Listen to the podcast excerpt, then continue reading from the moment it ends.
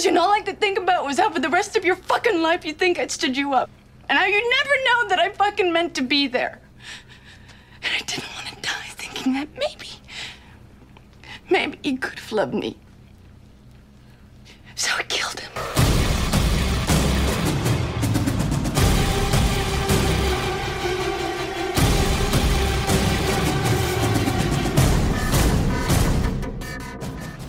All right, welcome back, analysis listeners. Yeah. Welcome back, my two buddies, my two warlords coming to me from Denver, Colorado, Mr. Jordan Harris and Mr. Mike Hammond. Say hi to the people. Hello, everybody. Hey, Bob. Hey yo. Hey, and I want to welcome their blood bag, a guy we've been railing on for the last two years on this show. He hasn't had a chance to defend himself. Went out for Christmas and bought himself a Yeti microphone. And he's here with us today from Royal Oak, Michigan, Mr. Colin Shea. Say hi to the people, Colin. if that makes me the blood bag. Let's hope it turns out as well for me as it did Tom Hardy. Hey, you know what? That guy was highly criticized for his performance in this movie. so I'm sure you will be as well. Uh, Colin, you, you've been a listener to the pod for a long time. We're excited to have you on, and uh, we're going to be doing a case for today. And a case for is a segment that we do here on the analysis. You guys can see I'm real fired up on our, uh, our subject matter today. We're going to be doing a case for Charlize Theron. Woo! All right. Yeah. Yeah. So we're going to be doing a case for Charlize. And what that means is we're going to be profiling her career, and we're going to do that through a little bit of structure. We're going to look at her two best movies. Each one of us have come up with our two best Charlize movies. We're going to say our two, our, our, our one least favorite movie that she has. And then we are going to do some shout outs, some underrated movies, and we're going to talk about alternative casting, some other roles that we think that we think she may have done well in. So with that said, I want to open up the floor to a little bit of discussion on how you guys felt going through this exercise when you guys were trying to make a case for Charlize. What were some of your initial feelings? I'm going to start with you, Jordan. Yeah, so you know, this uh, doing the research for this podcast was really fun for me, um, and that's you know, Mike and I have done a couple of these case fours now. We've done Carell, we've done Portman and Depp, uh, we did Ed Norton, and then we also featured on uh, like the Sci-Fi podcast. Sci-fi, yeah. Yeah, and you know, those were all actors and topics that I have fully formed opinion on, opinions on, and conversations that uh, the four of us have had numerous times. Uh, but Charlize, on the other hand, in, even though she's a, a household name, she's not someone that I've honestly ever given much thought to. So it's been really fun evaluating her career. Um, and I actually feel after going through this exercise that I sort of view her in a different light now. Um, and, and look, most all these actors have careers where they, they do movies that uh, they're passionate about they put forth a strong effort, and then they also do these moneymaker movies that um, are duds or shitty or just for the studio or whatever. Yeah, shout out to Um, Aeon Flux. yes, great example. Exactly. Um, Okay. but you know, and, and Charlize definitely fits into that category of actor. Uh, but going through this exercise, I, I frankly didn't consider her a real serious actor uh, before doing this. So I guess you, you know, stay tuned to see if uh, my opinion is is now changed. But overall, it's just it, I thought this was really fun and definitely the most interesting case for for me to to research. Yep, for sure. Yeah, I really appreciate that, Jordan. After we had wrapped our last co- uh, conversation on Carell, you really wanted to step outside your comfort zone and, and find a subject matter, a person, a career to talk about that you were going to have to do some more research on. So I'm glad that was that kind of hit with you when you were going through the exercise. How about you, Hammond?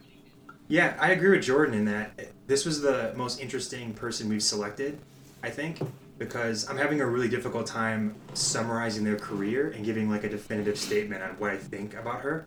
It'll be fun to go through the movies and talk about them, but uh, it, it's almost like she's um, she's really iconic and at the same time probably hasn't done nearly as many good movies as people think that she has done. Um, she's like kind of a mix of like a pop culture person mixed with a really good actress at times, and her filmography is bizarre. Just looking at it from start to finish, which I'm sure we'll get into. I know you're gonna go through it, but most of these actors and actresses we review have, I think they have stretches where it kind of defines their career, and I don't think Charlize necessarily has one of those, which we'll get Okay. into. But definitely interesting. This was the most fun one to research and read about and watch movies on I haven't seen in forever. Okay, cool, cool. So we got a couple of guys stepping out of their comfort zone a little bit, and we'll swing over to a guy who has no comfort zone because this is his first time walking through the exercise. But Colin, what did you feel? What were some of the things that were aha moments or light bulb moments for you as you were going through this process and making your lists? Yeah, I don't necessarily have much to compare this to the way that they do, but having done this, I feel like my short answer is that I was actually surprisingly underwhelmed by her catalog. And I was actually really surprised by that because I've long held that she is my favorite actress, and I freely admit that I think a fair amount of that uh, at a younger age was influenced by the fact that she's like the most attractive human being on the Beautiful planet. person on the planet. Um, yeah. but having gone back and, and watched everything, her her early years are really less impressive than I thought. And now she's kind of going through this sort of renaissance, and I think the second half of her career has produced a vastly better catalog than the first half. Um, and that first half even includes Monster. So, but having said all that, I think it's more like a quality over quantity thing with her. She has some phenomenal performances, just not as many as I thought she'd have under her belt, especially given her gravitas, like what Hammond said. Like she's you know she's really in, in like the pantheon of actresses but really there's not uh, as much as you'd think That's really interesting you say that, Colin, because when I when I was going through the exercise, I um, wanted to just kind of get a pulse on what other people's opinions of Charlize were. So I asked a ton of people to list their top ten favorite actresses. Only one person came back to me and had her somewhere in the list, and normally it was, or uh, he had him had her at nine or ten. Just kind of a, uh, I guess Charlize Theron. Nobody thinks about Charlize in terms of an elite actress, and when you're talking about her her career and the phases of her career, I really think you know she started off early in her career as hot supporting girlfriend or hot Oh, yeah. supporting wife, and mm-hmm. then around 2003, Monster hits, and she kind of becomes this new. We're gonna try to make her the the dramatic. We're almost gonna try to make her Kate Winslet kind of career, and then she has a, a few shots at that, and recently it's transitioned into this badass. She's Yeah. the Atomic Blonde, and, and, and I'll, I'll do the filmography in a minute. But yeah, she's kind of in this badass phase now. So it's really interesting that she's she really plays a whole bunch of different types, and we talk a lot on on Case Fours about versatility, but she fits into a lot of different boxes. Just despite how incredibly attractive she is, she's really. you know you know what the irony uh, the, the irony of that statement that you just said is that she's in this this badass phase now having like followed monster it was really Aeon Flux that sank her career for a while there and that was her first attempt at trying to be like that badass action star. It's just kind of funny that you say that like she is known for that now but her first swing on that was a huge miss with pretty big repercussions for the next like few years of her career Yeah, but good that she went back to it because she's finding a lot of success with it now. And another thing I noticed was, besides the fact that she's worked with Keanu Reeves multiple times for whatever reason, was that she was kind of a catalyst for feminist movies before Me Too. She was having a, a good amount of movies, and, and we can debate whether Monsters in that category or not. But North mm-hmm. Country uh, and, and and even Mad Max is before the Me Too movement. These are movies with high feminism themes, uh, and it was kind of before that topic was really popular. And clearly, it's something that she cares a lot about, and those are the projects that she invests her time into. So interesting, sure. is interesting to take note. So. Uh, Speaking of the filmography, I just want to highlight a few trends. I'm not going to read every single name, but in 1997 was when she made her first breakthrough. She was in a movie with Michael Richards and Jeff Daniels called Trial and Error. So a little uh, connection to Central Michigan University there. Shout out to CMU. Uh, also in 1997, she worked with Keanu Reeves and Mr. Pacino in Devil's Advocate. In 1998, she gets her first solo project in Mighty Joe Young. And in 1999, starts to get more dramatic with Cider House Rules and then does a little blockbuster with Astronaut's Wife. 2000, she did Reindeer Games, which was supposed to be commercial but went to Floptown. And then 03 to 05, she does Italian Job, Monster, and North Country. And then 2011 to 2017, here she's done Young Adult, Prometheus, Mad Max Fury Road, Atomic Blonde, and Tully. Also in there, she was nominated for a Golden Globe for Young Adult, and uh, of course, she uh, was nominated for an Oscar for North Country, and she won the Oscar in 2003 for Monster. Her Rotten Tomato splits are uh, 17% fresh, 18% rotten, so just a little under 50% there. Her highest rated movie is Mad Max Fury Road at 97%, and her worst rated movie is Colin Shea's favorite, Aeon Flux, at 9%. So her second, actually, interesting to note, her second highest rated movie on Rotten Tomatoes is actually Tully at 86. So the foundation is set. That is a little bit of where we're going to be kind of playing when we come to our lists. I want to now get into that exercise on our on our two favorites. So we're going to start with Colin. Let's start with your first favorite Charlize movie. This is a more difficult choice to pick which of the two ones I want to talk about first. I did not anticipate that. Yeah, it's part of the part of the game, Brock. Yeah, I think. Uh, I also want to commend you, Bob, for skipping over an Al Pacino reference in De- Devil's Advocate and not actually doing an impersonation, which I hear is great. So well done. I don't know what to say really. Um, okay. Uh, the first one I'm going to pick here is actually one of the ones that I rewatched most recently, and it is North Country. Okay. And just just to start out, just initial impressions with the like when the movie started, I couldn't help but think, and I, I feel like we all had this conversation too, and it it made me think of J.J. Abrams' Super Eight. It's kind of random, but how it gives you so much information in the first minute or two of the movie. If you guys Taking remember the the intro to down. that, yeah, when they're like, yeah, you know that they're at a funeral, and then it has like X amount of days in the factory without an accident, and they erase the number, or like they put a low number up there. So within like ten seconds, you know exactly what's happened. In the beginning of in the beginning of North Country, it just kicks you in the stomach in the beginning when you see her, um, you know, her husband, someone coming down the road, the the, the snow filled roads, just swerving all over the place, and she just kind of calmly tells her daughter to go upstairs because she knows what's about to happen. And then the next time you see her, she's literally laying on the kitchen floor because she got knocked out cold and blood's down her face and stuff like that. And it just gave you so much information in the first minute that I thought was fantastic. And I know this is, I don't know if any of you guys are getting into her biography and stuff, but a movie like this, and like you said, with the feminism, and I think that's definitely a, a trend with her because of her family history, having watched her mom kill her dad in front of her when she was a teenager because he was an alcoholic and he was beating her had to play a big part in her actually reading this script and choosing to to go into a movie like this. Wait, that's a true story? I didn't even know that.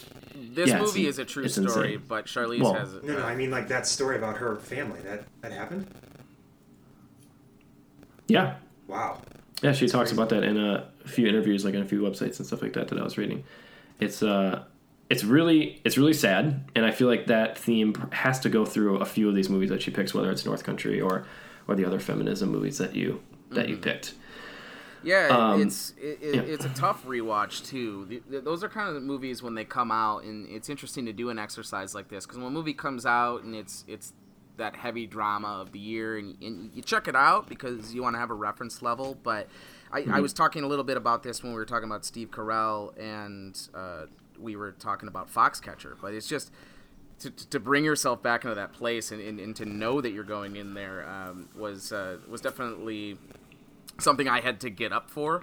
But she's just so good in this, and th- there were some issues I had with it. That I I would have liked to see the men in the movie not just be one note. I think a lot of the guys were very one note. I guess that's giving her perspective, but uh, overall, the the scenes she has and and um, especially the, the the interview scenes that she has with her her management, fantastic work.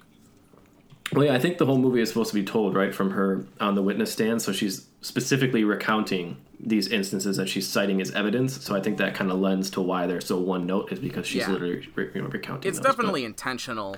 Uh, I Yeah. just Yeah, no, that's fair. But I mean, it's to what you were saying too. Like, kind of the flip side of that. Instead, of you know, going back into her childhood, how about moving forward with having rewatched this movie 13 years later and how poignant and relevant it is now, with uh, especially what's what's going on in the political climate right now is like a very very re- like this movie could be released today and I feel like she would have won the Oscar for it because it would have been like one of those like Oscar baits. Like this is so timely and so relevant of what's going or so reflective of what's going on right now. Had that movie been released now, I think it would have been bigger and she would have probably won. Yeah. I mean, it's it's always been relevant. That's the sad part about this entire climate that we're in right now is is that it, there's visibility to it now. There's awareness, but that move it's as relevant now in the, as it was back in 2006.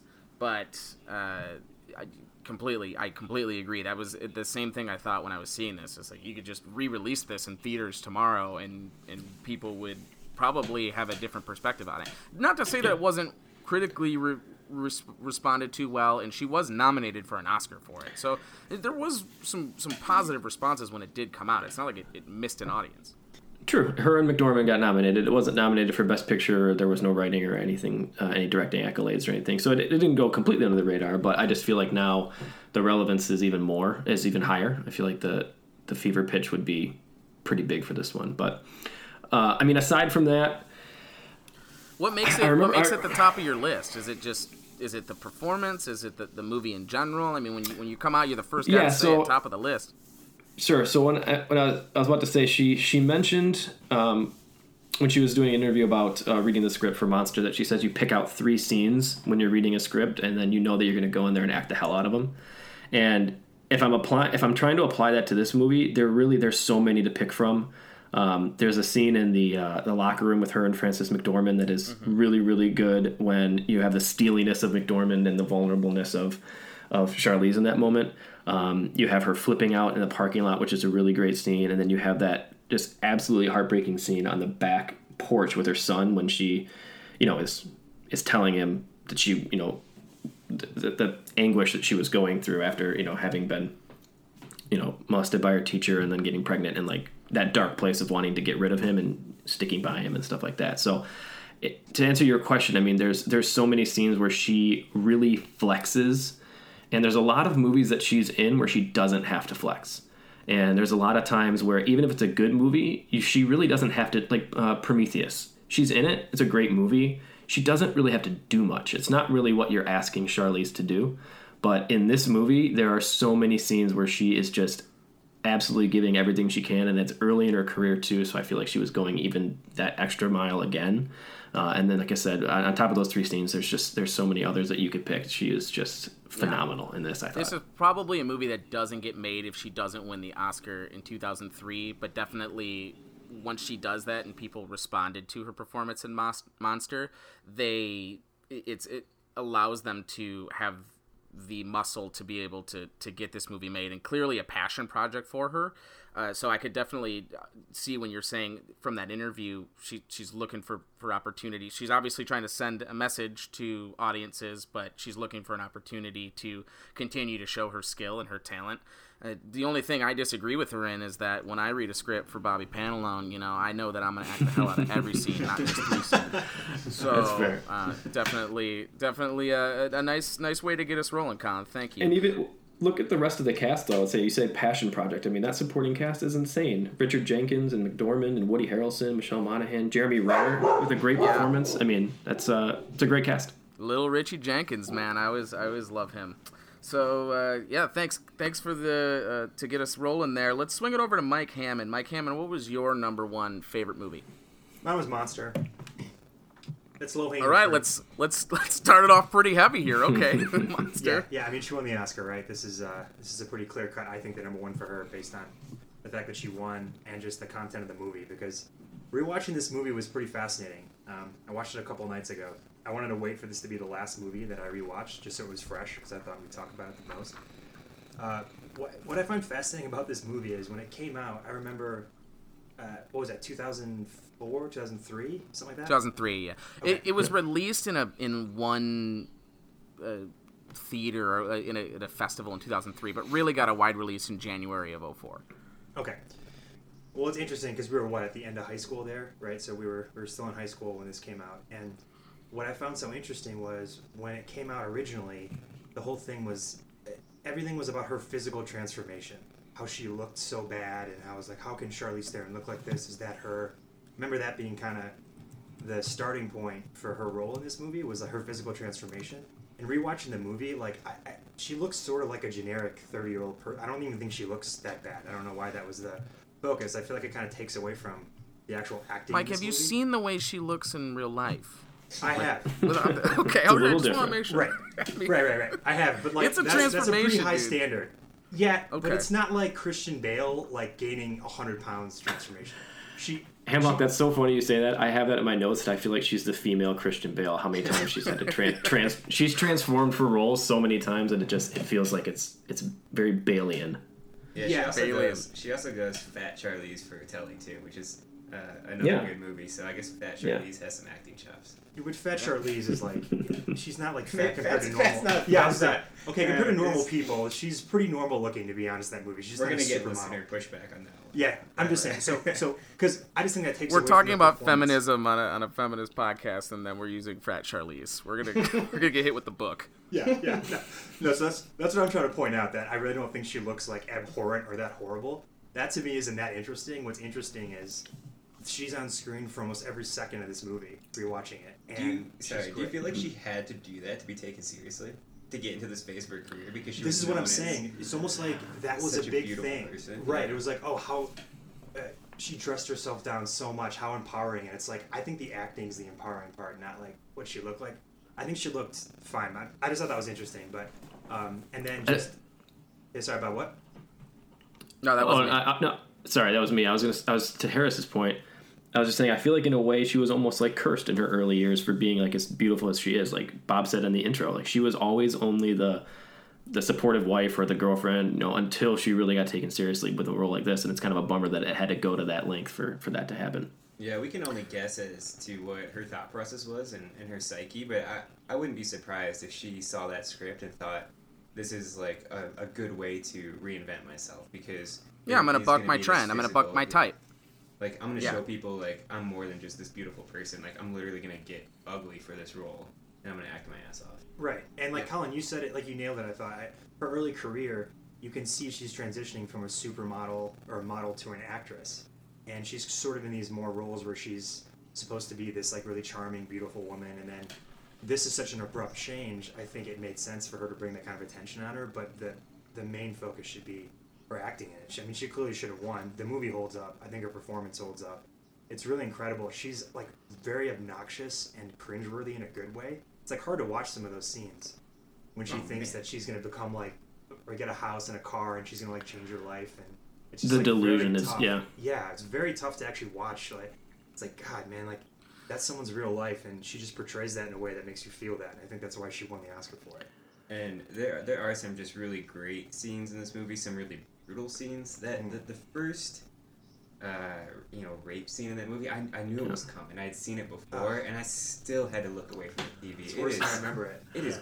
I would. brutal. I forgot. I forgot about it, and I was How totally did you shocked. forget about that, man? That's, It's been yeah, a it's been a long time since I've watched Monster, but yeah, I totally forgot about that. It- and So- I, I couldn't look at the TV. I had to look away. Yeah, this movie was directed by Patty Jenkins. She's only directed this and the Wonder Woman movie from DC. And uh, so she wrote and directed this movie, right? wrote and directed this, yeah. and it totally holds up. I agree with you guys. It's depressing. It's horrifying. Uh, it also just really makes me uh, be grateful for my life. And uh, just because this woman was, uh, you know, it's she had a really tough upbringing, and I think she was inbred. That is part of her the actual woman's story. She was inbred. She was molested by her grandpa, and it puts you in the position. And, and Bill Burr has a bit about it where I, I think he may have misread this movie a little bit, but it puts you in the position where you feel sad funny. for the character. You don't sympathize for the character or uh, justify the character's actions because what she does is terrible. And I think justice is served to her at the end, but it does just make you very sad about the life circumstances. And it, and it kind of is a slice of life, life movie. I don't think there's a point of view where it's men made her do this, but it, that's where she gets to. But I, I really do believe that the character itself had, through that, developed a psychosis where she was capable of doing those things and then just through circumstances needed to and, and acted upon them. So I'm I, I don't I don't think that the movie to Bill Burr's bit uh, is trying to apologize and or, uh, trying to ask men to apologize for uh, her actions, but it, it definitely makes you sad and her her just the, the weight gain and it really she she take she took her whole career and threw it in reverse at 180 miles an hour for this movie. She, she she's playing a lesbian murderer and she had to completely uh, change her look. I is the physicality of it is is amazing, but then just the the note of the character and how she was able to completely become that woman. It's it's when people are like, ah, I'm whatever on Charlize. You can point to that movie and be like, go watch that, and that's the performance. Roger Ebert said this is one of the greatest film performances that's ever existed in cinema. And that he wasn't speaking in hyperbole. He really believed that this is one of the finest performances that's ever existed. So uh, I definitely have to would put it in my top two. And it was only made on an eight million dollar budget, which is insane. That's funny. It's big with with the financier too, Bob. To what you were saying, there's like a there's a funny story that the, the guy who financed this thought he was getting like a like you said like a lesbian love movie with Charlize and and uh, Ricci. And then like they showed him the first like round of dailies, and he didn't know that Charlize was going to be made to look like that, and he like he like flipped out. I want He, like, my called- eight million back. Yeah, he called Charlize and flipped out, and then Patty Jenkins wouldn't let him talk to her anymore, and then he like took credit for everything at the end, I guess. But it was it's just funny that he thought he was getting some like sensual, you know, two girls kind of movie, and it's not at all what you know he signed of- up for. Christina Ricci's really good in this, and she's breaking Oh, she's type fantastic. because she used to be the gothic kind of sexier gothic chick, and Mm-hmm. she definitely is, is is going for it and reinventing herself in this as well. And sometimes you have to take a you know this was shot in 28 days. Uh, they basically shot nine or ten pages per day, which is kind of unheard of in the industry. And they were sometimes you take a chance like this and you say I wanna I wanna change it up a little bit, and I'm not you know I'm not worried about making money, and I'm and this is for the art, and the audience is connected with it. I'd still connect with it. Yeah, yeah, don't you? I mean, if you're if you're doing a role this dark, you would want that shooting schedule to be pretty quick. If you're if it gives you Charlize, you know what I mean? Like Yeah, if you have to it be for in that six dark months place would be for kinda rough, oh, right? jeez, yeah. Quick little note: they originally wanted Kate Winslet for the role, but it went to yeah. It, Hmm. They uh, Kate Winslet was not available, so Charlize jumped all over it, and she became. She also put some of her own skin in the game, financed it a little bit. She was a co-producer on it, so good for her. Put your skin in the Well, game. Well, the only thing, the only one thing I wanted to add to this and get you guys' thoughts on is, uh, so let's just say this movie doesn't happen. So we remove Monster and Kate Winslet does it. What's her career like now? I mean, I think if you take away her two top movies, you have a really weird career, and you could say that for a lot of actors. But the people that we've reviewed have at least had other sort of like seminal movies or movies that are really popular that we wouldn't say are the best, but they're in there. I, mean, I think Monster is her whole career. If she doesn't have that movie That's- happen, she's in a different level. I disagree. I think there's some really good stuff uh, that we've had the last six years that is pretty exciting. Does she get the opportunity to do those things if she doesn't hit on Monster? I'm not sure. Uh, nobody could know, but I I think that she's she has had a, a pretty solid career. Not a ton of A's, but a lot of B's. Yeah, that's fair. Also, a quick note: the people she beat for Best Actress, it was a pretty light year. There was Keisha Castle Hughes for Whale Rider. You guys remember Whale Rider? Mm-hmm. little girl. Yeah, is that little, is that young girl, right? Yeah, yeah. Then there was Yeah. Diane Keaton for Something's Gotta Give, and then uh, Samantha Morton for In America. I hadn't seen that, and then Naomi Watson, 21 grams. So not a ton, not a ton of competition in there, but But then, but then she smashed. lost to Reese Witherspoon a couple years later. So I mean, it's it's all fair. Anyway. She probably she probably should have beat her. Another couple uh, tidbits about Monster. So uh, the the real life person that the movie's based on, born and raised in Troy, Michigan. really? So Oh, I didn't know uh, that. just a town over from uh, where we all grew from up. From where Colin so- is right now. Yeah. Yeah. So you know, we made it out. Our lives could have been different, right? We weren't that far away from being Charlize Theron and Monster. That's true. Um, Well, that's the whole point of a movie is circumstance, right? They even talk about it at the bar, yeah. like what Bob like what Bob said. I mean, that's the thing. Uh, another thing is, man, the Wikipedia page. I know we, we focus on the movies, but the Wikipedia page on the life of uh, the real person, I, I forget her name, but that alone is Eileen brutal. Wuornos? And you uh, you touched on it, Bob. Just a horrible upbringing, a horrible childhood, um, and later in life was like certifiably crazy, right? So, um, I think first woman to put be put to death. Uh, with the death penalty in the United States. Um, but her last line, and this is kind of you know a lighthearted note to end the, the conversation on Monster, but she was so crazy. Her last line before being put to death was. Uh, it referenced Independence Day, you know, the movie with Will Smith, and it was yes, I would just Welcome like to to say I'm sailing with the Rock, and I'll be back like Independence Day with Jesus. June sixth, like the movie, big mothership and all. I'll be back. I'll be back. So that's how she went out. So That's, uh, That That's is how we're gonna go out today. She she had, she had a she had a tough life, right? And it, it definitely weighed on her. that's what serial killers sound like. Yeah. apparently. So Was that was that her or Kanye that said that? All right, all right. So to get us back on, Jordan, let's get your first movie. yeah. So um, I really enjoyed Young Adult. Uh, Yeah. I Wow, also that's awesome. you know it's a movie I really enjoyed. I also think it hit a, a little too close to home for my comfort. Um, and, and this is a movie that I remember seeing when it came out, and uh, you know it was a movie I liked, but I didn't have a, a huge opinion about it at the time. I think it was one of those movies that I watched and I thought, yeah, that was good, and I kind of moved on from it.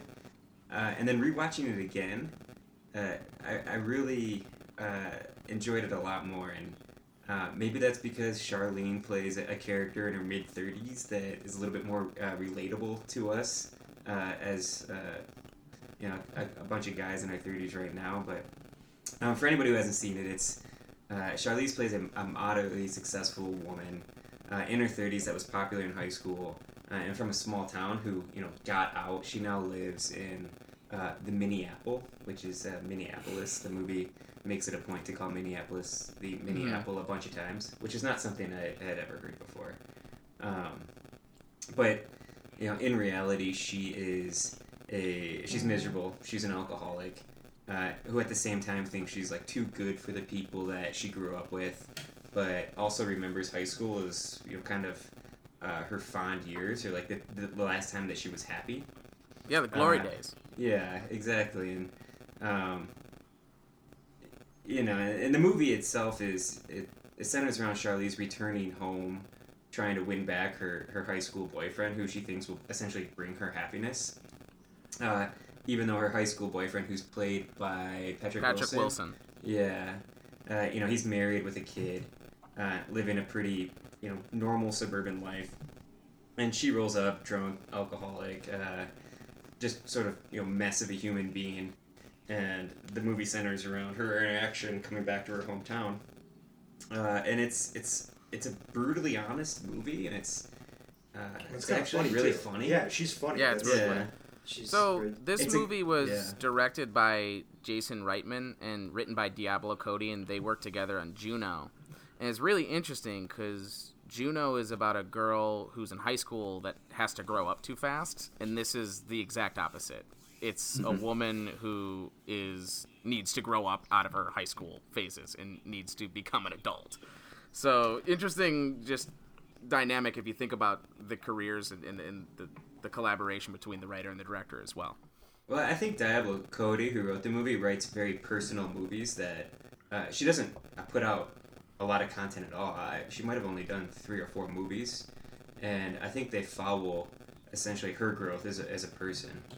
Um, and so I, I, that's probably what makes this movie so relatable is that someone who's roughly our age is writing a movie about her experiences at that age. Um, and I don't, I don't think we're, I don't think I'm as pathetic as Charlize is in this movie, but uh, there's, I definitely have, uh, you know, uh, some patheticism in me, if that's even a word. I'm not sure. We just see some of the yeah, situations. Or you know relatable. people like that, you're just like, oh man. And You you, see and you guy at the start looking inward on yourself, like, am I like that? Do I do Right. stuff like yeah. that? Like when she wakes up, when she wakes up face down, like hungover in bed, and like wakes up and goes to McDonald's, it's like I've been there. like, Chugging the Diet Cokes all the time. yeah, Trying to win the When trying it? to win the high school reunion.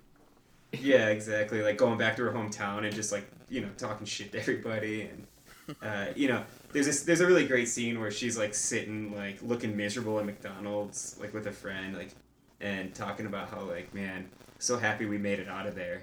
You know, we're not losers like those guys. And then the next scene, she just wakes up like passed out in her bed, like didn't even make it out of the covers, and it's like, yep, yeah, like you, you showed them. Um, Harris, when's the last time you watched a movie where that where it made you that uncomfortable in certain scenes? um, I That movie know. is just it's it is really awkward at times. Like like The Office, where you're just sitting there watching it, you're like, oh my god, Did like I stutter? such such a train a train wreck. certainly in the, the climactic scene in the movie where she has her meltdown in front of a crowd of Oh, people at yeah, like a, yeah. a, a, a child's birthday party is is hard to watch. Or even uh, Yeah, her sh- just trying to pick up Jason Patric, or is it? It's Jason Patric, or no? Uh, Patrick, Patrick Wilson. Wilson. Yeah. Patrick Wilson. Patrick Wilson. Even when she's trying to lay on the charm in the bar when she finally meets him for the beer, and it and he's clearly not having it, and she just keeps going and keeps going and keeps going. It's so uncomfortable. And she doesn't get it because she has this romanticized view of Yeah.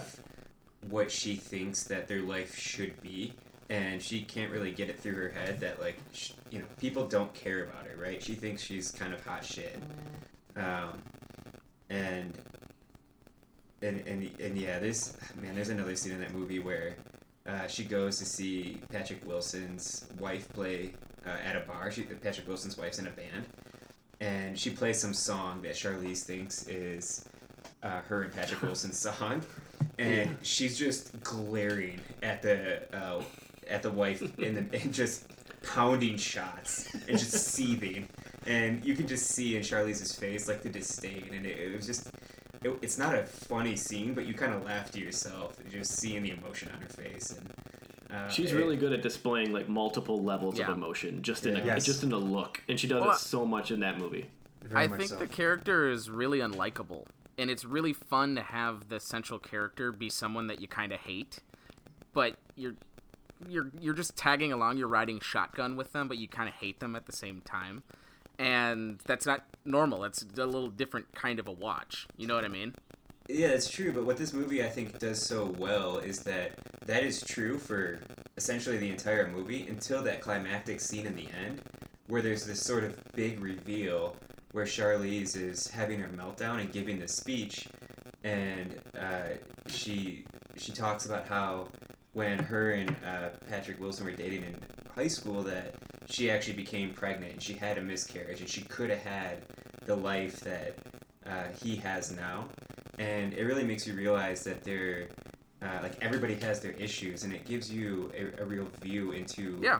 you know her, her depression where that came from why she is the way she is why she's so unlikable and in that instant you just start to feel for her a little bit because having to You go through something something. like that yeah you can kind of understand like oh shit you know Yeah, it- can be serious. It's a, definitely a dramedy, and it's I like that it's funny without a lot of shtick. It's very character based stuff. It the, the, the comedy is is definitely you find out about the, the rules that the characters live in and, and, and, and how they live their life, and that's where the comedy comes from. It's very natural and plot driven, and I, I really enjoyed this watch as well.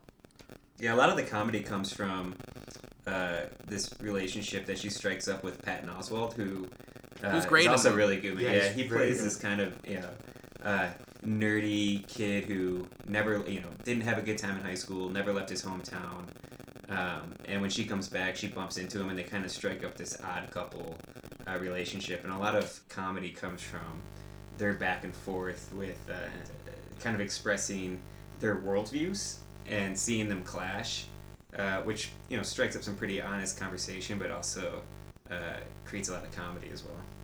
Cool. Cool. Well, yeah, I agree. And let's keep the ball bouncing. Let's swing it back to Colin Shea for his second pick. Couple of st- couple of real good ones still out there on the board. If you're doing the snake draft here.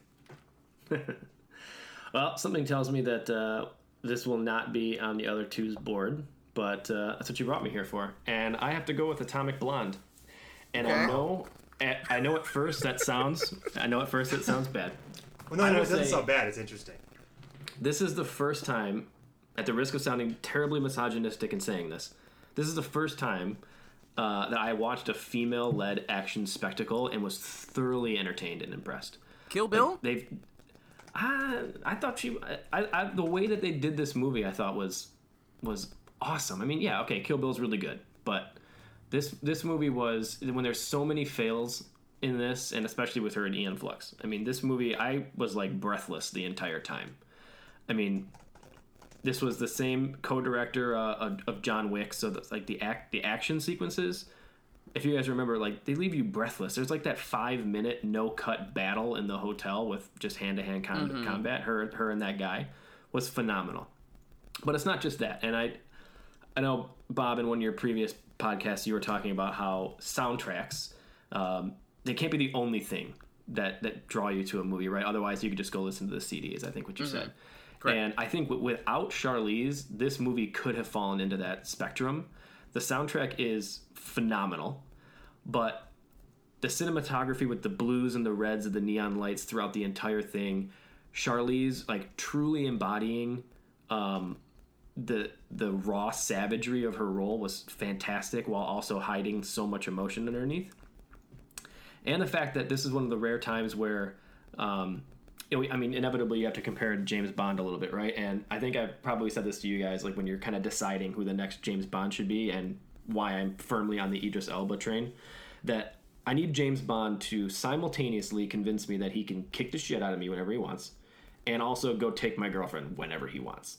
And this is the first time where they've tried this, and I, I legit believe that Charlize Theron can do both of those. Like she could beat the hell out of me if she wanted, and she can ch- charm anybody that she wants. Like she has that, and then she gets to she gets to run through this movie with the with the same rules that a male actor in a spy movie like this does. She gets to drink and bang her way through all these different scenes, and it works perfectly because her level of talent elevates the movie to where it needs to be.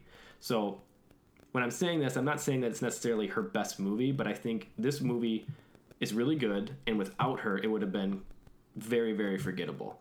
I think she she she just raised the level of entertainment in this tenfold Okay. because of her charisma and her physique and her Yeah, it's- acting chops. You know, it's not a movie that made my list, but I will say that I thought it was a lot of fun, uh, and it's a it's a movie I definitely enjoyed, and I would recommend to people to watch.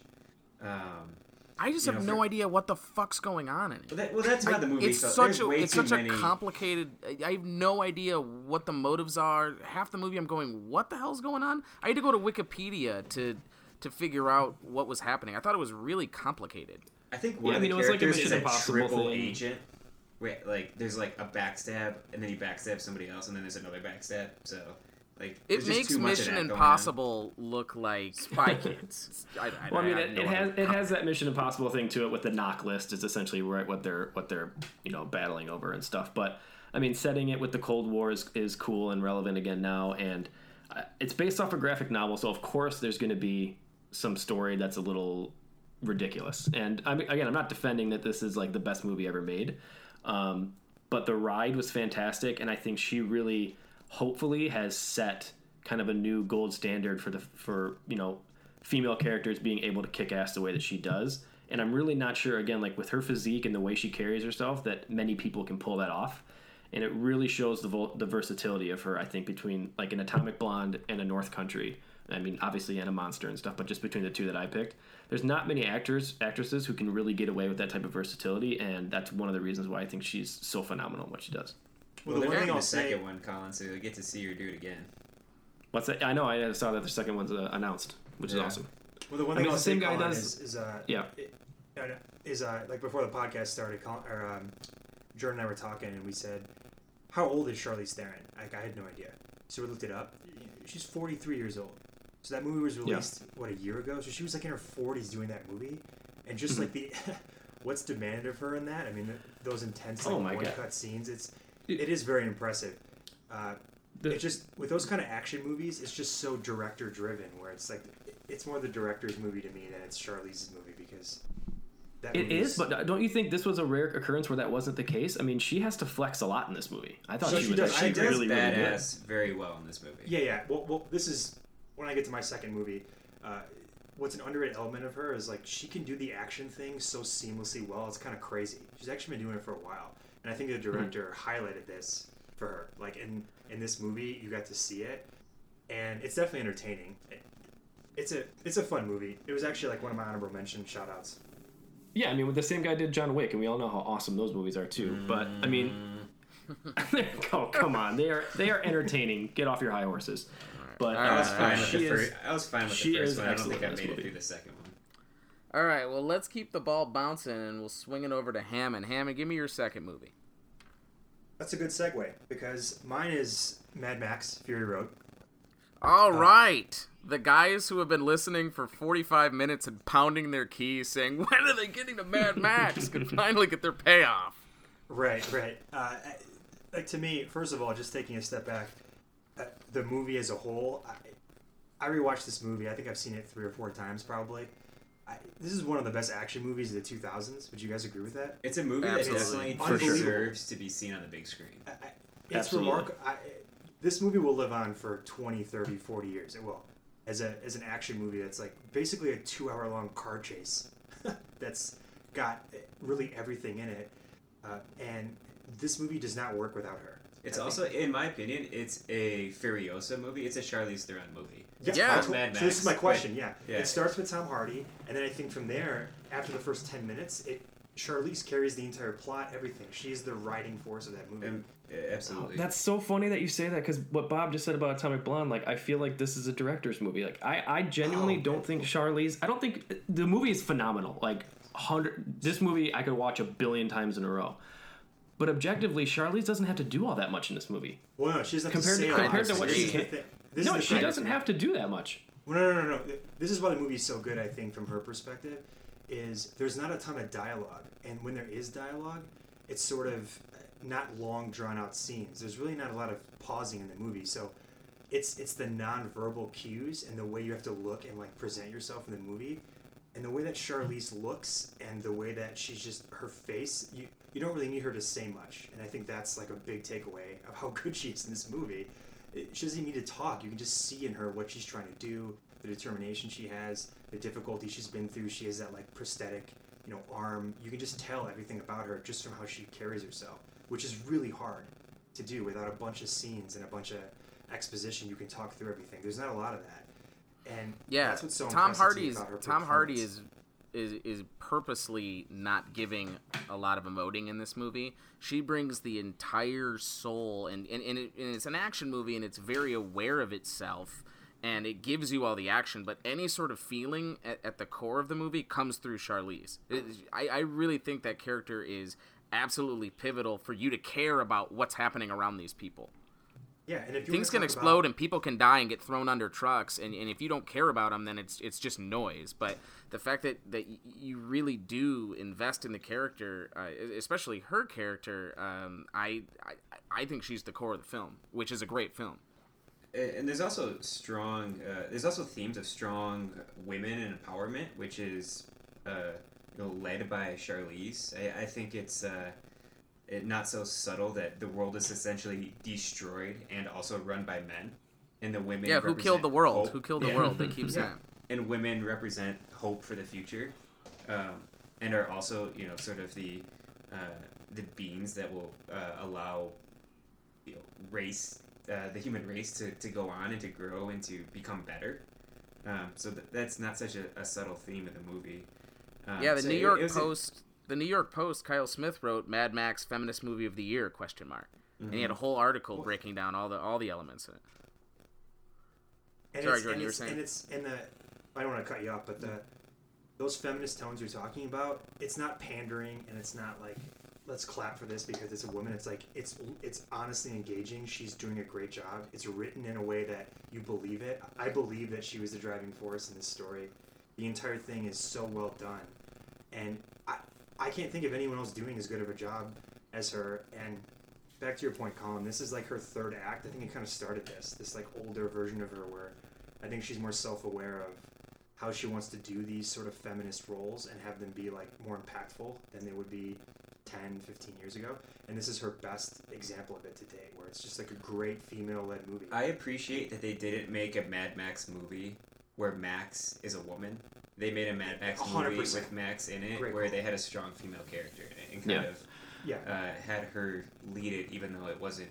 right, It was still a Mad Max movie. right. There's a Mad Max. There was it wasn't just a female character. There's most of the movie, uh, the good characters in the movie are women. It's a very diverse movie in terms of uh, gender equality, and it, and I kind of disagree with you, Colin, because she's she's the leader of the group. She even gets Max very quickly to kind of fall in line to her order, and she's the one who corrals the women, and, and, and she's the captain uh, uh, of that expedition.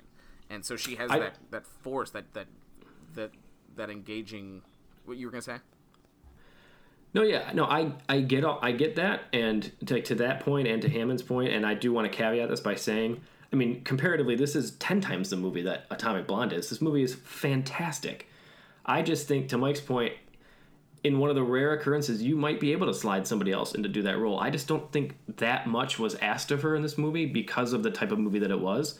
again, phenomenal movie. But if if I'm looking at it from her performance, I think a lot of it was director driven, and she was asked to play a very a very uh, almost like reserved, strong role. And I just remember watching it this most recent time, just like I don't I don't think she needed to do as much as I've seen her do in other movies. That's it. Great movie though. Furiosa, Furiosa might be at the end of all of this, but people remember her most for. It might be her most iconic character that she'll Totally ever agree. play.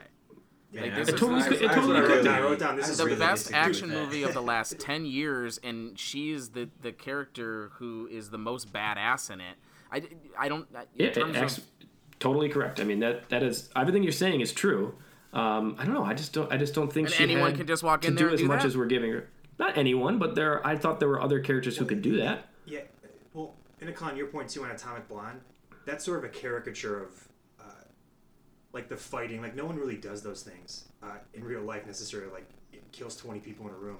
A lot of the stuff That's that she's true. doing in this Yeah. movie is like she's just It's her practical. will to yeah her will to like get through this and to like solve this problem and to just keep moving forward. It's not like she's killing a bunch of people. She just has the drive to do it, which is really calls back to like what a good character is, right? Like you understand why she's doing it. She's not like a superhero. She's just getting through the Sure.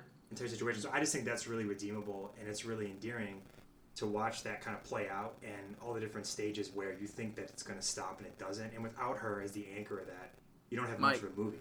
i totally agree with you your hero needs to be vulnerable and both max and furiosa are very vulnerable and there's several times where you're like shit they might not make it out of this scene and it's it was very realistic and i think the vulnerability makes it more suspenseful I mean, I, I really don't share. Uh, I, I enjoy the movie, but I really don't share your like immense praise for it. I thought it was kind of fun.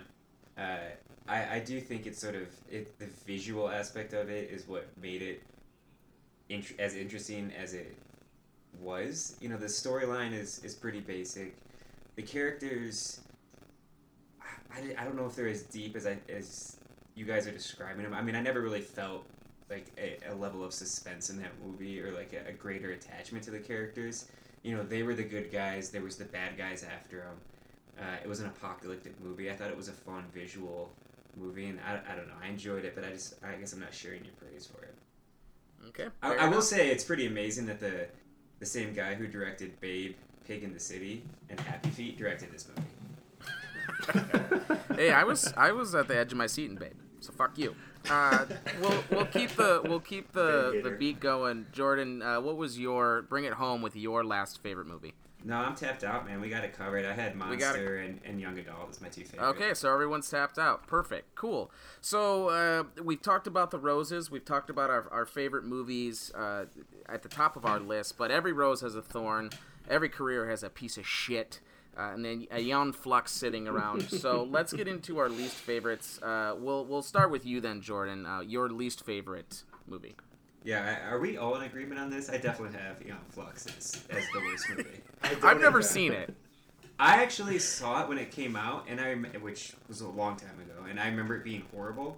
And it's on Netflix, I think. So I, I watched it again the other night, and it is it is worse than I remembered it. It's it's basically more of a Power Rangers episode than it is an actual movie. Like it's an action movie of the worst kind because the action scenes are horrible, and that's all it is. like there's honestly scenes where you see Charlize Roundhouse kick somebody where you see her face and she spins, and then it looks like someone took a foam leg and whacked somebody in the face with it. like the action What scenes was- are horrible. Was that like a, a comic book or graphic novel, or is that just like a made up a video game, or I is that think just it's like It a was Based on, either like, it was an either anime it was either anime. I, th- yeah, I think it was oh, anime. anime? Okay. But Bob, is this a uh, is this a single digit Rotten Tomatoes? Nine per- nine percenter. That's I- hard to do. Wow. I actually really wasn't funny. gonna pick this movie as the worst movie, and then I rewatched it, and I don't think there's there's another legitimate option. It is it is really bad. It doesn't make sense. The acting is horrible. It takes place in the future, and like the technology, they can just do whatever they want.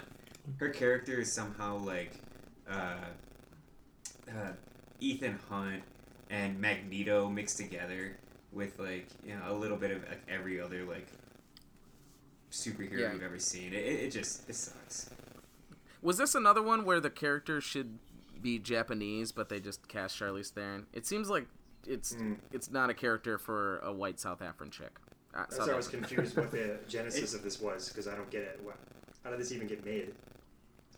It's a great question. I'm not sure. Yeah, and it was But- coming right. It was right after Monster and North Country, so that makes it even worse. That Yeah, what the hell are you doing? Well, the, Yeah, you should. Oh, this is her paycheck movie, probably. I mean, you should. The thing that makes it worse, right, is like what we said earlier, is that it like derailed her career and probably depraved us of, deprived us of, uh, probably three or four more good roles for her in the next four or five years before she really bounced back and recovered from this. The only thing I'll say is I think it. I think it is a uh, woman-directed movie, so maybe there was some, uh, you know, feeling by her that they could do like a, a an action movie with women, like written by women and directed by a woman and starring a woman. But man, it, it, it's there's there's no argument to be made that that movie's worth watching.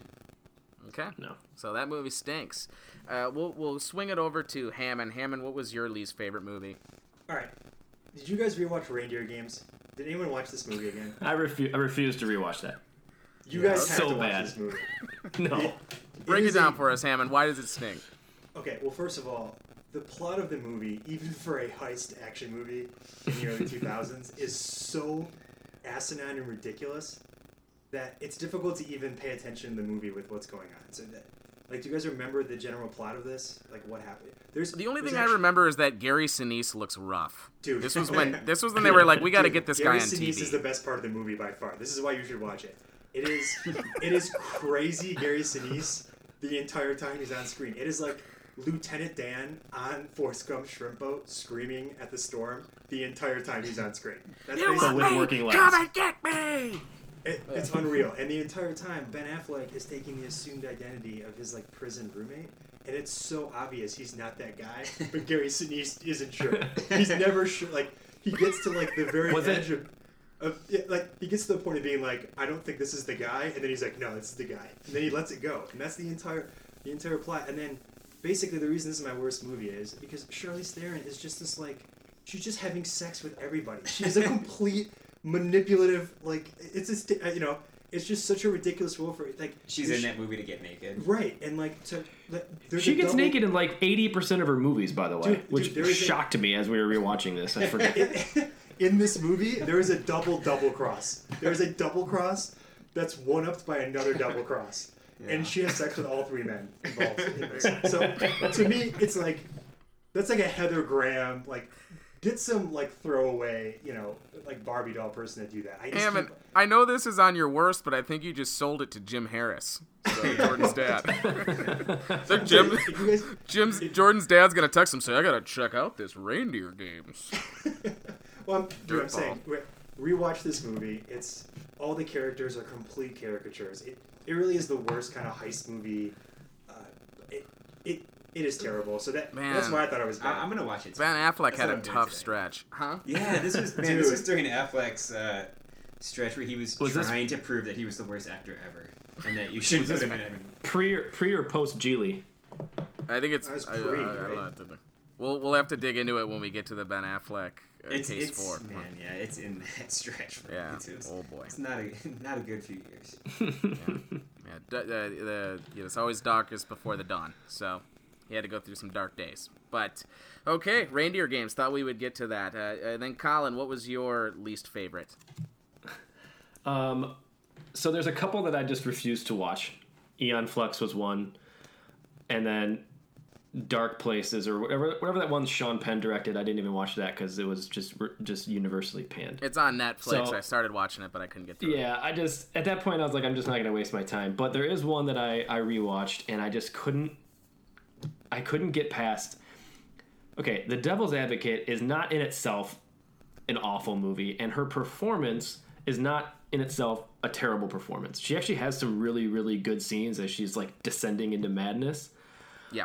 But I could not get over her and Keanu Reeves' pathetic attempts at oh. southern accents. It is terrible, and it flitters in and out throughout the movie. Keanu Reeves' is ten times worse, but hers is no better. So to Hammond's point, like, why were you How can it be casting a South African woman to play a southern? Like, and the thing that pissed me off too, like as as you're as you're writing it and you cast these two people, the first time they give you like a a daily or whatever, you should have been like, all right, wait.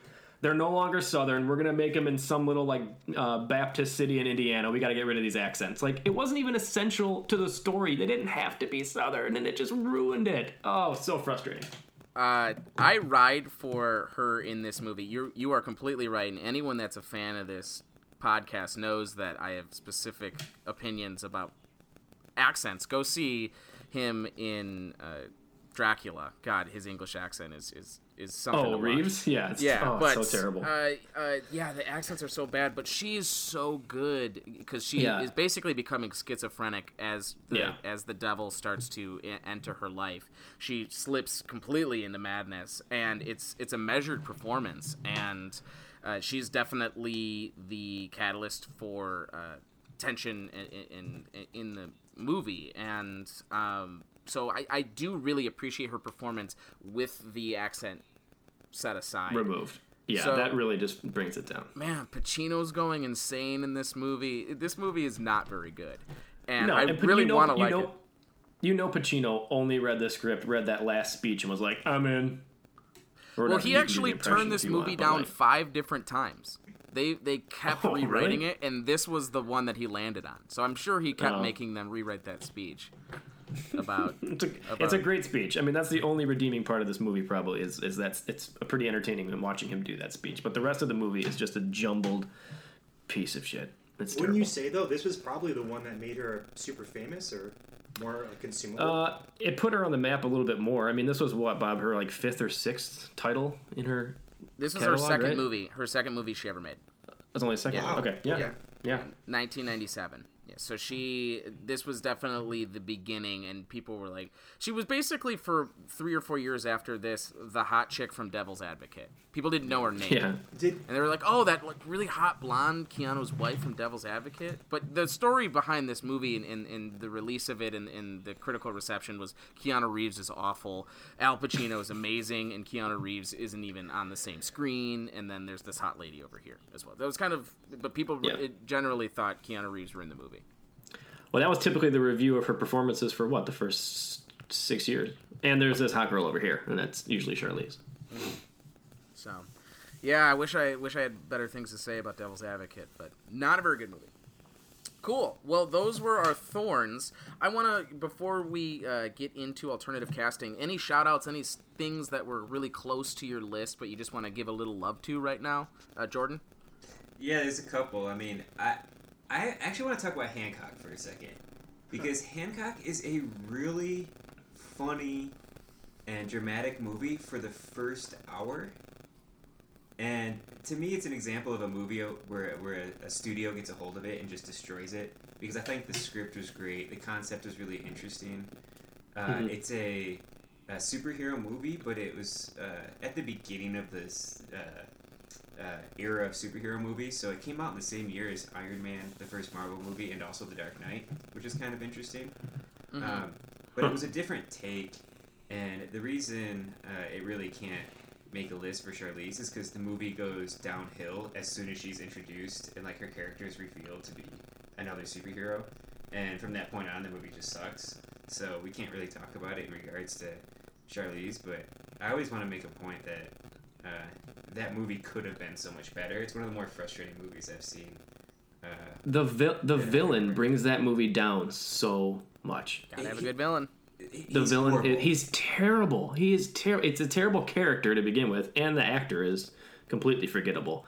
That that part of that movie like really just annoyed the hell out of me. Like he's so unimposing, not a good actor, not fleshed out at all. He's got that stupid hook on his hand. Like it was just so gimmicky and terrible. And it was the only part of the movie I thought that was like terrible. Yeah, he really shows up in like the last ten minutes to be this like opposing force to the superheroes. It, it, it's dumb. Alrighty, Um, all right. Uh, Hammond, your Hancock, or your your your shout outs, your shout out movie. So my honorable mentions already got names. They're Atomic Blonde and Young Adult, or my shoutouts, which is cool that they're on there. The only thing I'll say on this front is I find it funny uh, that I made a note here that Charlize has a lot of TNT slash TBS movies that would be just on all the time those channels, like Devil's Advocate, Reindeer Games, Legend of Bagger Vance, The Italian Job, Bagger Hancock, Vance. That Thing You Do, Saturday House Rules. Those are all Yeah. She was in that thing you do. yeah. That's All her those- first movie. all all those Tom Yeah, Hanks really claims to have discovered her. all those movies though are probably if, if you just put on TNT on a random like Wednesday, one of those movies might be on, and I find that hilarious that she's in that many. So I don't know if those are shout outs, but I find it funny that somehow she has so many popular movies from like the late. It's probably 90s. why, like, it, for me, she was a household name, but I just didn't really have much of an opinion for her back then. 'Cause Right, you right. see her like all you see time. her, but you're just like, I don't. I'm not gonna like look into her career. Right? Yeah. yeah. But no, other than that, no shout outs. All right, Colin, shout out. underrated movie. Um, not necessarily a performance where she really, really had to flex, but she does well. Um, if you want a good watch, In the Valley of Elah is actually pretty good, pretty tense, um, war Slow themed. Uh, you know, kind of relevant. Yeah, the slow burn. I love slow burn movies. I thought it's really good. I think Tommy Lee Jones is uh, phenomenal in it. Um, it's just, uh, it's just really good. Um, Okay. So if you're looking for a good watch, there's that. And do we have time to shout out for Arrested Development, Bob? Rita? Oh, that's right. Yeah, you got that's time right. for She's so funny. She's so funny in her what, like five episodes that she's in playing Yeah. uh she's beautiful but she's mentally handicapped and the theory at the Mm-hmm. end that she's actually not handicapped and she was like a spy or something. I don't know, it's really funny. But her her four episodes like really It's a great flex like how she can be a, so a comedic a comedic actress. Like she's actually genuinely funny in that show. Yeah, if she wanted to do straight slapstick, she could if she if she wanted to, for sure. oh yeah, for sure. I'll uh, I'll ride a little bit for Cider House Rules for scenes in in that were pretty good. I also really liked Tully. It's it's also done by Diablo Cody writing and Jason Reitman. I just came out. I saw it on an airplane. Different kind of airplane movie. Not as good as young adult, but still a really good watch. I think it'll be more relevant to me once uh, if my I have imaginary children right now, but if I ever had kids, I'm sure it would be more relevant to me uh, going through parenthood. So. That movie I- is I really good. Tully's really good. It's, Oh, it's sorry. definitely No, sorry. The, the movie's okay. Her performance is really, really good Yeah. in that. Yes, I. I, I think it's a solid movie. Cool. Cool. So, with that said, let's bring it home and do some alternative casting. So, before we choose some roles that we think Charlize would have been really good in, just do some brainstorming behind it. Here were just some of her alternative castings in real life in her career. So, she would uh, turn down the role of uh, the, the girl in Pearl Harbor, the Jennifer Gardner role. Uh, that uh, she ended up doing Sweet November with Keanu again. But Oh not just not a lot of great so options why did she her. turn that that down? That seems like a perfect role for her to be in. yeah, she turned it down to do Sweet November, and that also turned it out. So Yeah. not the greatest. Uh, she auditioned for Showgirls. Speaking of her always being naked in movies, she Yeah. wanted to do the ultimate naked movie. Uh, she also auditioned for Moulin Rouge and was turned down, and she was uh, auditioned for Elle Woods in Legally Blonde, and uh, lost out to Reese Witherspoon. So. With that said, let's get into some of our alter- alternative castings. I'm going to start with you, Hammond. So I'd like to see her um, in Mila Kunis' role in Black Swan. Okay, yeah. Uh, Why do you think? I think she could do that kind of like weird, uh, like sort of athletic, kind of like because she's supposed to be like the the counterpoint um, to Natalie Portman, and I'd like to see her in like what she really hasn't done an independent movie on that kind of level, so it'd be interesting to see her do that. And I also think it would have been interesting to see her and Portman just go back and forth and figure out how they would have done that. I, I, I think Mila Kunis is obviously like really attractive and great, but she's not a, a super great actress. So I would liked to see You know someone what's- else do that. What's really interesting is that she studied ballet in South Africa and has danced in Black er, in um, White Swan and The Nutcracker. She went to like Joffrey. She was like really, really good, and then she messed she messed her knee up like super, super bad, and that's why she became a model. Yeah. So basically, she's good at everything. Is that what we do? That's what Pretty we much, do? yeah, yes. yeah, she's one of those people that's good at everything. But But, really she would have funny been really good at dancing in ballet, I believe. Yeah, but so that's my number one. So take it or leave it. But number two was actually Uma Thurman in Kill Bill. I had that written down. Okay. That came up I, earlier. I had that on my list as well. oh, really? Yeah. she could have done that for sure. Cool, uh, Jordan. What were your uh, what were what were your alternative castings? I'm gonna uh, dodge the question a little bit, or at least pivot, um, because I think there's a really interesting thing she has going on with her collaborations with uh, Jason Reitman and Diablo Cody, and I'd like to see them do another movie. And so I don't know what that would be exactly, but I was a big fan of Young Adult and Tully, and I'd like to see them uh, keep that momentum going. And uh, I can see that kind of being her team that she works with, where you see other actors that have teamed up with directors to do a series of movies. And uh, I'm gonna Yeah. you know not answer your question, but answer the question that I wanted to answer instead. No, that's that's completely fine. I, I think it would be to steal a, sh- a shitty sports analogy, but it would be a good offensive coordinator, coach, quarterback kind of thing, where you got the writer, the director, and the actor, and they're all in sync, and they're really good at communicating the best possible story that they can. So I, th- I think they've teamed up very well for two projects. Keep it going. Yeah, I'll also say she is really funny. I know we've touched on that a little bit, so I wouldn't mind seeing her in like a pure comedy. Well, Yeah, yeah, had- or a collaborative comedy, like something like Bridesmaids, where Uh, she's do- part of that. that was my third one. I have that on my I have that on my list. Yeah. Yeah, I had bridesmaids, not not the um, not uh, who's the Kristen Wiig. like the bitchy? No, no, no, no, like the bitchy Yeah, I have friend. Rose Rose Byrne in, in Bridesmaids is mine. One of my, one of mine. She's like the bitchy friend, right? That Yeah. she has Yeah, like- she'd be she'd be great. She'd be great at that. The rich one. Kill that. Yes. Yeah. Yeah. Okay, Colin, what was your other one then? I, I was going more for archetypes, and to Harris's point, there was one of them was definitely like just true on comedy, and I said both Rose Byrne in Bridesmaids or uh, Sandra Bullock's character in Heat. I thought she would have been uh, really good in either of those. Anytime you can Um, replace Sandra Bullock, I'm for. Yeah, 100%. agree. The worst. Yeah, no, I, I think she's underrated at comedy. I think she should be able to showcase that sometime. I would also like to see her as like the psychotic, manipulative girl. And so I said either Sharon Stone, Basic Instinct back in the day, or Gone Girl. I thought she would have been great in both of Oh, those. Gone Girl, yeah, for sure. Yeah, That's a I think really she would. I, I think she'd really pull that off really well. Um, and then I had Brie Larson in Room. I thought she would be really great at that. I that. had Brie Larson wow. in room too. Those are really Wow. good. We're, we're really Wow. on the same page here. I did not Ah. have those. We should have had Colin on earlier.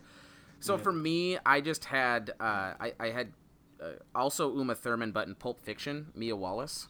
Oh Ooh. boy. I think that would be. Wait, what? Wait. So she would have been young then too, right? So that, that was 20 years ago. Well, I'm just saying, yeah. Yeah. I, I- if she No, were right, she the right great. age for the role, I think she would have played Yeah. that role well. Um, Angelina Jolie and Girl Interrupted, kind of the psychosis piece.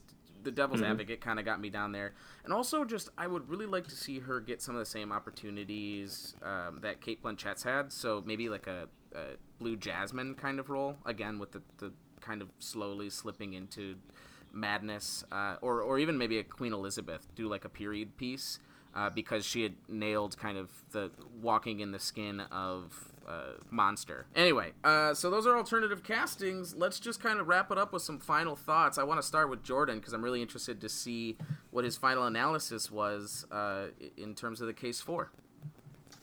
Yeah, like I said in the intro, man, I this was really fun for me because I, I really see Charlize in a totally different light uh, than I did before, and you know, I, had associated her more, and it was interesting for me to hear Colin and Mike say that they held her in a pretty high regard as an actress, because for me, I thought of her more as the girl that was kind of in the Huntsman, and she did Monster, and that was great, but she did just more shitty movies than good movies.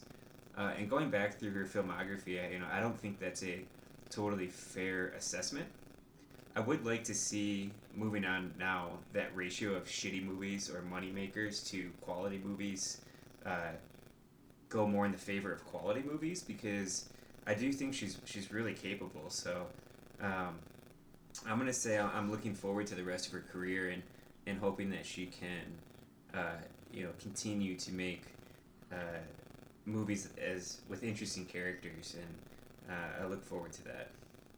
Cool, cool. I agree. I, I totally agree. I'd like to see her. She's made her money. Now let's start making some art.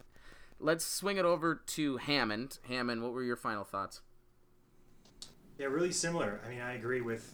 I want to see what she does going forward. I think this last kind of five year stretch has been impressive for her.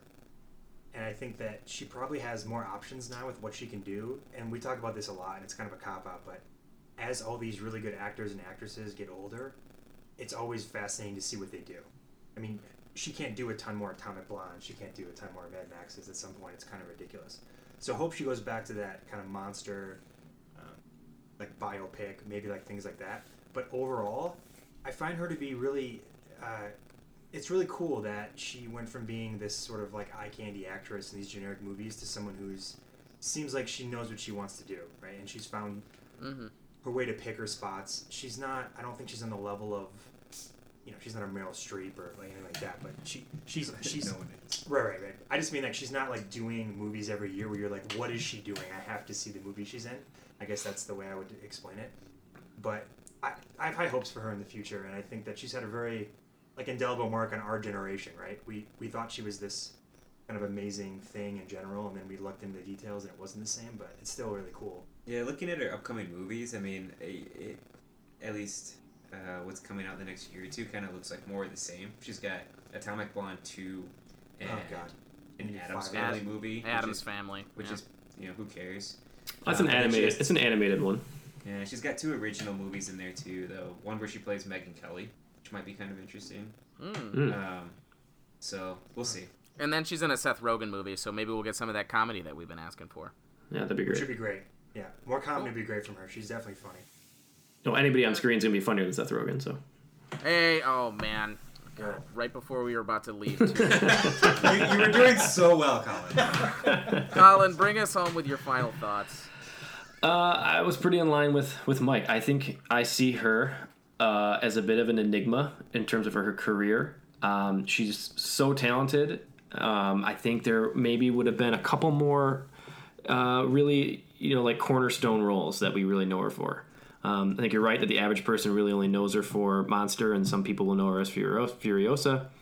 But I think right now she's at a really interesting point, kind of a tipping point. She's, I don't want to say back on top, but she has clearly uh, shown that she can do pretty much any role, and I think they'll start coming to her again.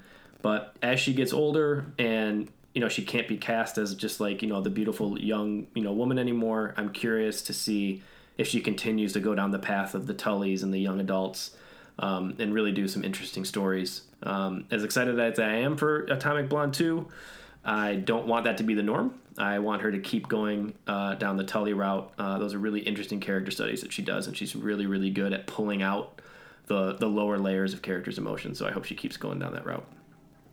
Perfect. Perfect. I I agree with everything you guys said. So let's leave it there. And I'm going to play you out today with a little song from SNL a few years back about how Charlize might be really great at a lot of things, but there's one thing in particular she kind of sucks at, and that's singing. So we're going to listen to that on our way out. And thank you guys for coming. Thank you guys, my, my buddies in Denver, Mike and Jordan. And thank you to my first timer, Colin. Hope you had fun today, buddy. My pleasure, sir. All right, my pleasure as well. Uh, excited to see what you do further in your podcast career. So, with that said, have a good one, everybody. Thank you all for listening, as always. Bye. Okay, that is true. She can do everything, but there's one thing she can't do. I can't sing.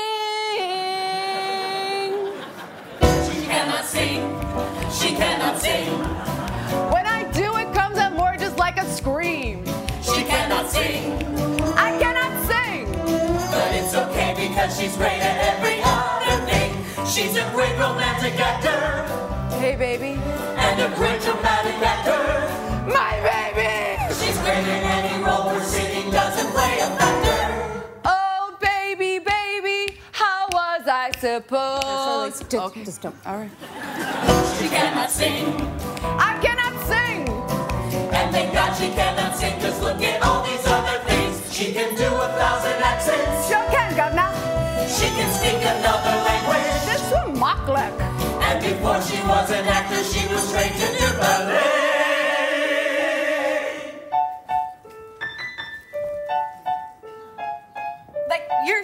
Beautiful. I could watch you forever.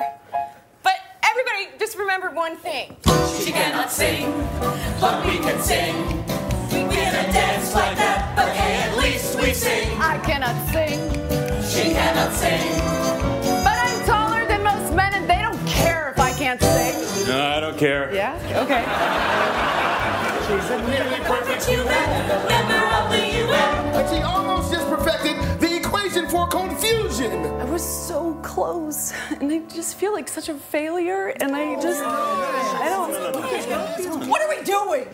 She's fine. She's a producer, a director, fashion model, ballet dancer, works her beat at Echo Women, and in Africa she's fluent, won an Oscar starred in Monster. I've also never had bad sex. Sorry, oh. sorry, sorry. So